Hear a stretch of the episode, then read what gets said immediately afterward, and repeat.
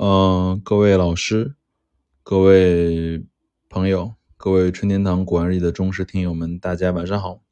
嗯，今天是十月二十四号的晚上七点四十九，我是春天堂主春天。今天想给大家录的节目的题目叫做“嗯，谈谈层出不穷的新拍卖公司”。嗯，这个话题为什么会聊呢？其实是因为我今天正好中午嘛，然后有一个粉丝朋友在找我，嗯，说买东西的事儿，然后正好聊到说，嗯，最近看到很多地方有很多新的拍卖公司。这里你怎么看啊？说你要不聊聊呗？然后我想了想，其实也正好可以聊一聊，因为好像，嗯，我的好朋友之一吧，就泰丰楼的徐江峰和高小雨他们马上就要办新的拍卖，我正好也有很多关于新的拍卖公司的很多想法，给大家正好也也聊一聊，也聊一聊啊。然后我先讲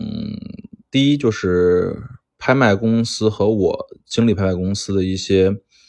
一些往事吧，然后这是我先给大家讲讲拍卖公司的一些嗯一些前期的基础知识，然后第二节就讲就是我这个啊怎么看最近有哪些新的拍卖公司，然后他们怎么样，然后包括为什么会有拍卖公司的产生啊，准备讲讲两节。先讲第一节吧，就是拍卖公司和我的故事啊。其实我可能在这一百多期里面讲过很多次拍卖公司的事儿了，有好的，有不好的，然后有真的，有假的，很多事儿其实可以说也不敢说的太透吧啊，确实是因为这个行业其实很大，然后嗯，认识的人也很多吧，然后。能把讲的讲一讲，讲不了的就大家自己慢慢悟啊，可能这么个意思啊。我先讲一下我第一次参加拍卖公司时候我的感受。我第一次参加拍卖实体啊，就真的去举牌的，应该是一六年的华谊的秋拍啊，华谊秋拍，当时呃拿了三十万块钱吧啊，去买了。可能有四件五件东西啊，然后可能真的有三四件啊，有一两件假的啊，大概是这么个情况。然后当时华谊拍的时候，我就嗯，第一次好像就交保证金交了三十万，后面我跟他们那个。就是瓷杂部的 Sally 他们助理，然后我认识了之后，现在当拍卖师了。然后后面我就参加华谊，就不用再交钱了。反正第一次在华谊是交了三十万的现金的保证金，然后后面你买东西之后从那个里面扣就好了。然后我平时拍卖的话，嗯，基本上主要关注的大家都知道，我会看中贸的啊，中贸会看。然后成轩现在我感觉质量下降了，看的比原来少。然后会再看一下这个龙翼，可能大家不知道龙翼是哪个啊？龙是这个 dragon 龙，然后翼是后羿的翼，我也会看一下。然后反正主要看的是中贸吧，中贸看的很多。然后像殷鹏的这个。嗯，重正我去过一次，然后我自己想买，但是给人家卖的太贵了，所以我自己也拍不上价，所以我华谊的第二次，就是那个重振第二次，我就没去啊。反正今年买的东西，我拍卖会买的东西，北京保利买了几件，然后厦门保利买了几件，然后中贸买了几件，然后华谊买了几件，然后大概拍卖公司买，最近就买这些东西。然后，因为我买东西也不像他们那种超级有钱的吧，就能买那种四十万、五十万的东西。我最近没有买，我平时买东西都是那种几万的晚清官窑和江阴瓷业啊，再贵的我就不买了。因为对于我现在这个级别来说，我去买更贵的货，啊，我自己觉得性价比不高吧，啊，或者说我自己出货或者我的客户群还达不到那种买几十万，比如说四十五万或者五十万的东西。其实我资金上我估计可能能买那么三四件，但是我觉得买完之后压资金太重了，然后对于我的周转和经营上不利啊。然后再讲讲拍卖我自己的一些一些习惯吧，啊，第一就是，嗯。我自己是一个会收集图录的人，对，所以拍卖公司不管最近中贸啊，然后包括华谊的那些拍卖图录，我都会收集的，因为我自己，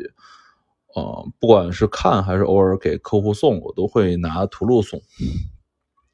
所以我自己图录都会还是会看的，不像那种 完全可能不看图录的，不会，我会看图录的。然后第二，我拍卖的时候。基本上的风格都是坐第一排的，嗯，或者第二排吧，就前两排，因为我其实不太喜欢后面人多吵得很，就是因为其实拍卖的时候我自己还是比较喜欢去感受这个现场的气氛的，对，然后看有没有漏可以捡，因为很多时候我经常会拍到很热的时候，突然有一两件很冷没人应价的时候，我会再仔细看看，说是不是有个漏让我捡一下，就是这样子，对。所以我拍我我是我是个坐第一排的人，对，然后另外就是我拍卖的风格基本上啊，不像现在很多人的风格是一下就叫到比较高啊，我还是比较常规的，从一千或者说两万开始叫，然后二五八阶梯得往上叫，因为我觉得这样子我自己还是比较踏实啊，因为很多人现在会叫那种，比如说东西可能卖十万，他嫌嫌前面。喊的比较慢，所以会一下就到八万或者九万这样的，这个不是我的风格。但是北京的几个朋友的风格都是这个风格，因为他们觉得这个节奏太慢了。然后我拍卖的时候基本上是很少与别人在交流的啊，因为我喜欢自己拿主意，自己去做决策。我很烦那种买东西的时候再自己问问别人啊，问问东问西的。嗯，所以大概就是我先讲一下，啊，我自己参加的拍卖，然后我自己的一些拍卖习惯，和我自己拍卖现在比较买谁啊，然后我在这补一下吧，就是大家都会觉得说，嗯，拍卖的价格为什么很高啊？我其实说实话，说我这一年多，我拍卖去的很少了，因为我。海外拍卖其实我觉得会好一些，因为价格会便宜一些。但是因为疫情问题，我买不了。国内拍卖，我现在觉得价格非常的高吧。从应该是上上周吧，香港嘉德拍卖，我觉得价格都非常非常高了吧。然后，所以国内价。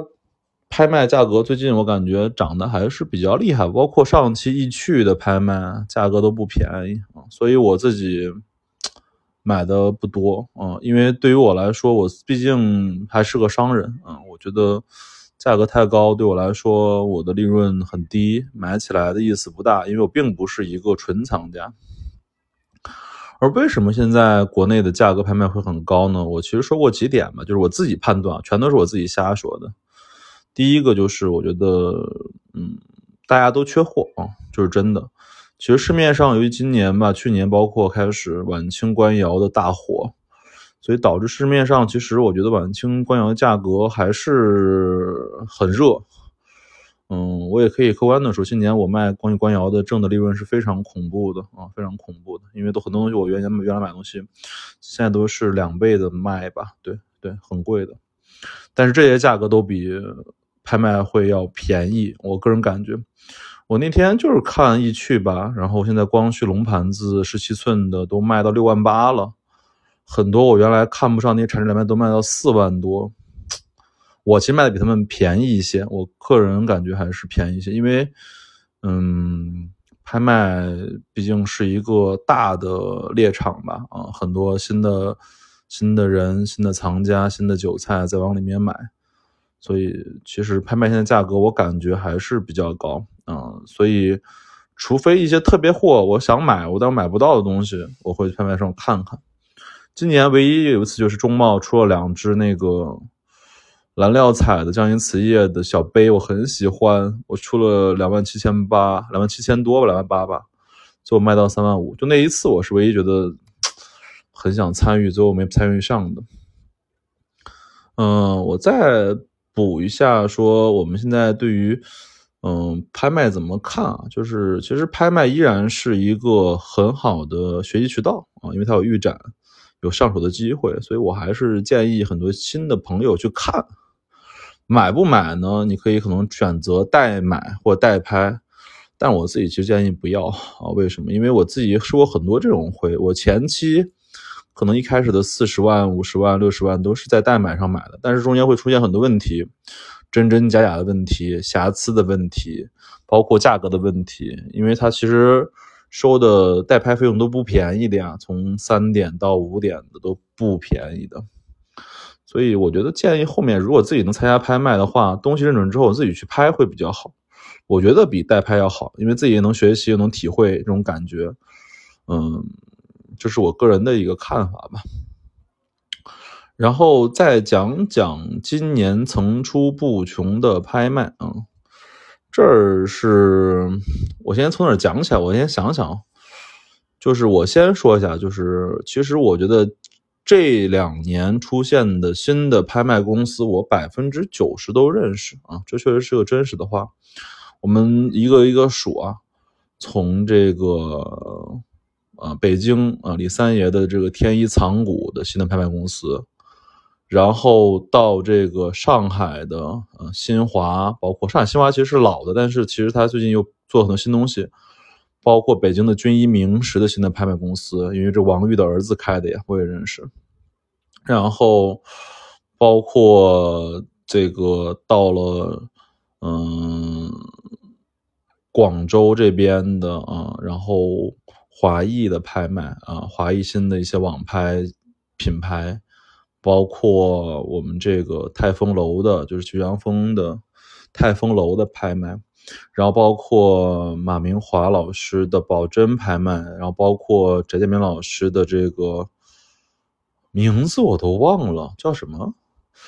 忘了。还有包括广北京、深圳古玩城的华夏拍卖，啊，各种拍卖层出不穷吧。我可以先简单的说，就是我觉得大量的新的拍卖公司的出现与互联网的广泛普及息息相关。啊，这是一个判断，就是我我是认为我们现在处在的时代还不错，我们处在一个传统古玩行，就是古玩店、地摊儿，然后实体古玩行这样的古玩行的传统古玩生意的模式中，像这种新的互联网经济的古玩生意，微拍堂啊、闲鱼呀、网拍呀、网上拍卖呀。这样的模式中大量转移的这样的一个过渡期，然后在这个过渡期中，就肯定出现了很多嗯新的东西、新的人物、新的英雄。我自己可以说，就是在这个过渡期中，嗯，新的浪潮肯定会压过老的浪潮。我也可以直觉的说，就是现在可能百分之八十的。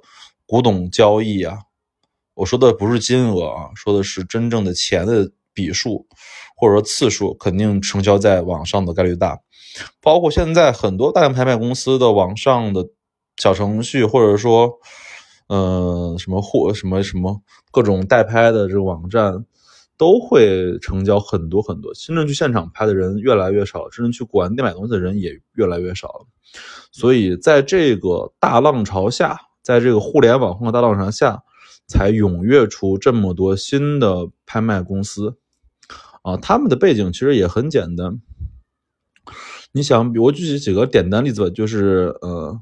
北李，呃，南曲吧，就是北京的李三爷，然后南边的曲江峰啊。李三爷其实也一开始就是先从这个，嗯，直播卖货开始吧，啊，他通过一开始可能是快手。然后后面变成微拍堂，嗯，这样子先通过大量的按周期一周两次的这网上拍卖开始累积客户啊，然后积攒增值的藏品呀，然后积攒一些经验和一些流程，然后可能干了一年之后，然后又开了这个北京这个天一天一藏股这样的拍卖。其实，嗯，天一藏我现在做的，我觉得还是比较扎实的啊，因为它不像可能后面的很多拍公司做的一下很大量或者很多样，它其实做的每一期都很小。都是六十件、七十件左右的规模，然后东西都在自己的北京古玩城那里去展示，所以我觉得李三爷和包括他们下面的那些徒弟做的东西做的都就是天一藏古东西，我认为是比较扎实的。它还在进化中，它一期一期这样做，一年可能做六到七期，两个月一期嘛，然后这样子每一期有二百万左右的成交。一年成交额在一千四百万的话，它的真实的收入应该在四百万左右啊。一百一千五百万的话，它有一四百万左右的收入，因为它要左右就买方卖方都要挣钱嘛，二十五左右。然后减去成本的话，我估计三二三百还是要有的啊，就是这样子。然后我觉得天仓股依然会越来越像那种易趣啊，或者说像大益这样子更传统的古玩厂在。更大级别的东西去去铺张，因为他现在只做瓷器生意嘛，未来肯定还会涉及到书画呀，或者说杂项这些东西。然后再讲曲江风，其实曲江风和李三二爷其实一直可以说是，我觉得是竞争中合作，合作中竞争吧。对，嗯，许江峰跟他们差不多，也都是从呃快手、抖音这个。微拍开始，然后这边视频号，包括这种，稍等我抽个烟。从这个再走到微拍堂拍卖，然后可能现在也有快四十期的这种，或者五十期吧，我没有仔细看过。网拍积累到现在，可能开始办这个泰丰楼国际拍卖公司，但是他的风格和其实。和这个李三二爷不太一样，因为他每一期都是那种六七百件这种大拍，然后无底价的拍。我个人啊，我个人觉得，嗯，整体上还是不如李三爷那样做的更更稳啊。我不是说好和坏啊，我也不敢说好和坏，就是我觉得。可能在我看来，如果我要去选择做一个拍卖公司啊，我还是先会从专项的一期两期这样卖会比较好，因为因为其这样子就会慢慢的拓实自己的品牌嘛，打磨自己的流程。如果一下就上八百件、七百件这样上上两次之后，如果卖的不好之后，后面怎么办呢？后面怎么变形呢？怎么就怎么怎么去掉头呢？这是我说的经营策略方面的东西。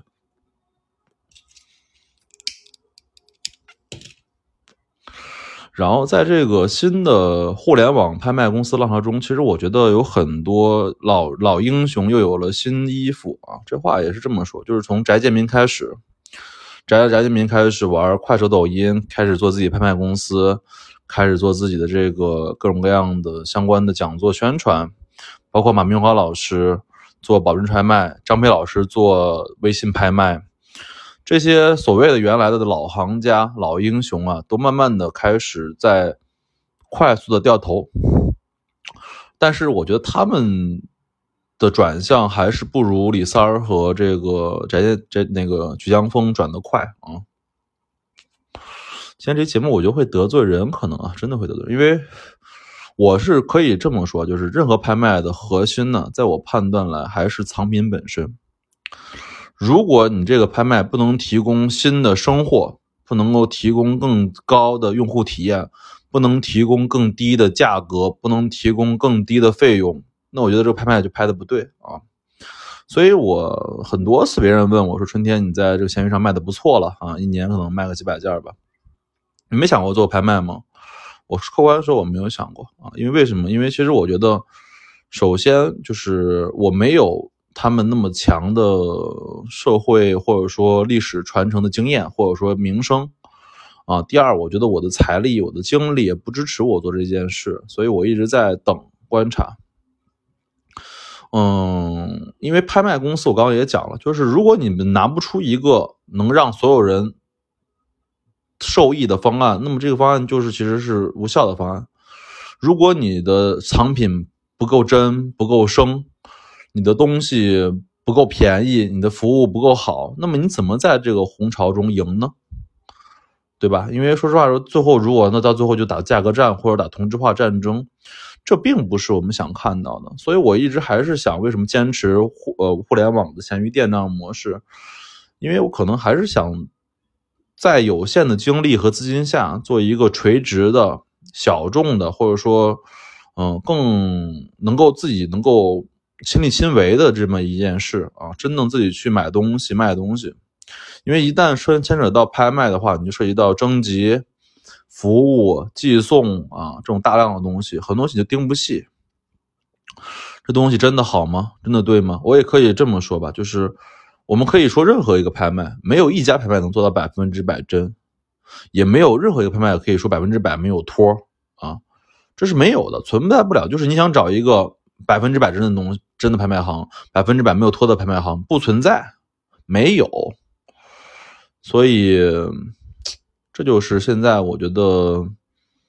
互联网拍卖的一个困境吧，就是谁能在最后杀出来，就是因为看谁的最后的服务，或者说，嗯，它的它特征更明确，更让更多人去喜欢。而且包括我觉得现在包括遇见，我觉得都有点烂了，可以可以说吧，就是遇见的鉴定体系，遇见的球拍体系，我可以感觉就是无效。直播体系中的人都往外流，包括最近我知道莫寒啊、枸杞都开始往快手上、微博上转，就说明这个平台，如果一个平台它失去了某种公信力，或者是说大家认可它的价值，那么我觉得这东西就可能会烂啊。包括我觉得所有现在老师们或者说行家们在做的拍卖公司，如果有一天它真的很大规模中质量保证不了的话，那么我觉得也不会有特别特别强的效应。但这里我想补一个，就是我也看到啊，就是其实巨大的，包括嘉嘉德、保利，或者说这种大型的拍卖公司，他们也在快速的在学习这种方式，网拍、小拍、专题拍啊，更多穿刺的这种拍卖，就是其实这个市场是很竞争很激烈的，有很多行家在新拍卖公司，有很多大的传统国行在变形。所以最后的赢家是谁呢？我也很难说清楚。但是我只能讲这件事对于中国的古玩爱好者是一件好事，因为你可以通过这种大量的新生的力量看到更多新的东西，这就是我觉得比较好的地方吧。好吧，今天就讲讲新出现的古玩行我自己一点点看法。物件开门不解释，纯天堂藏词。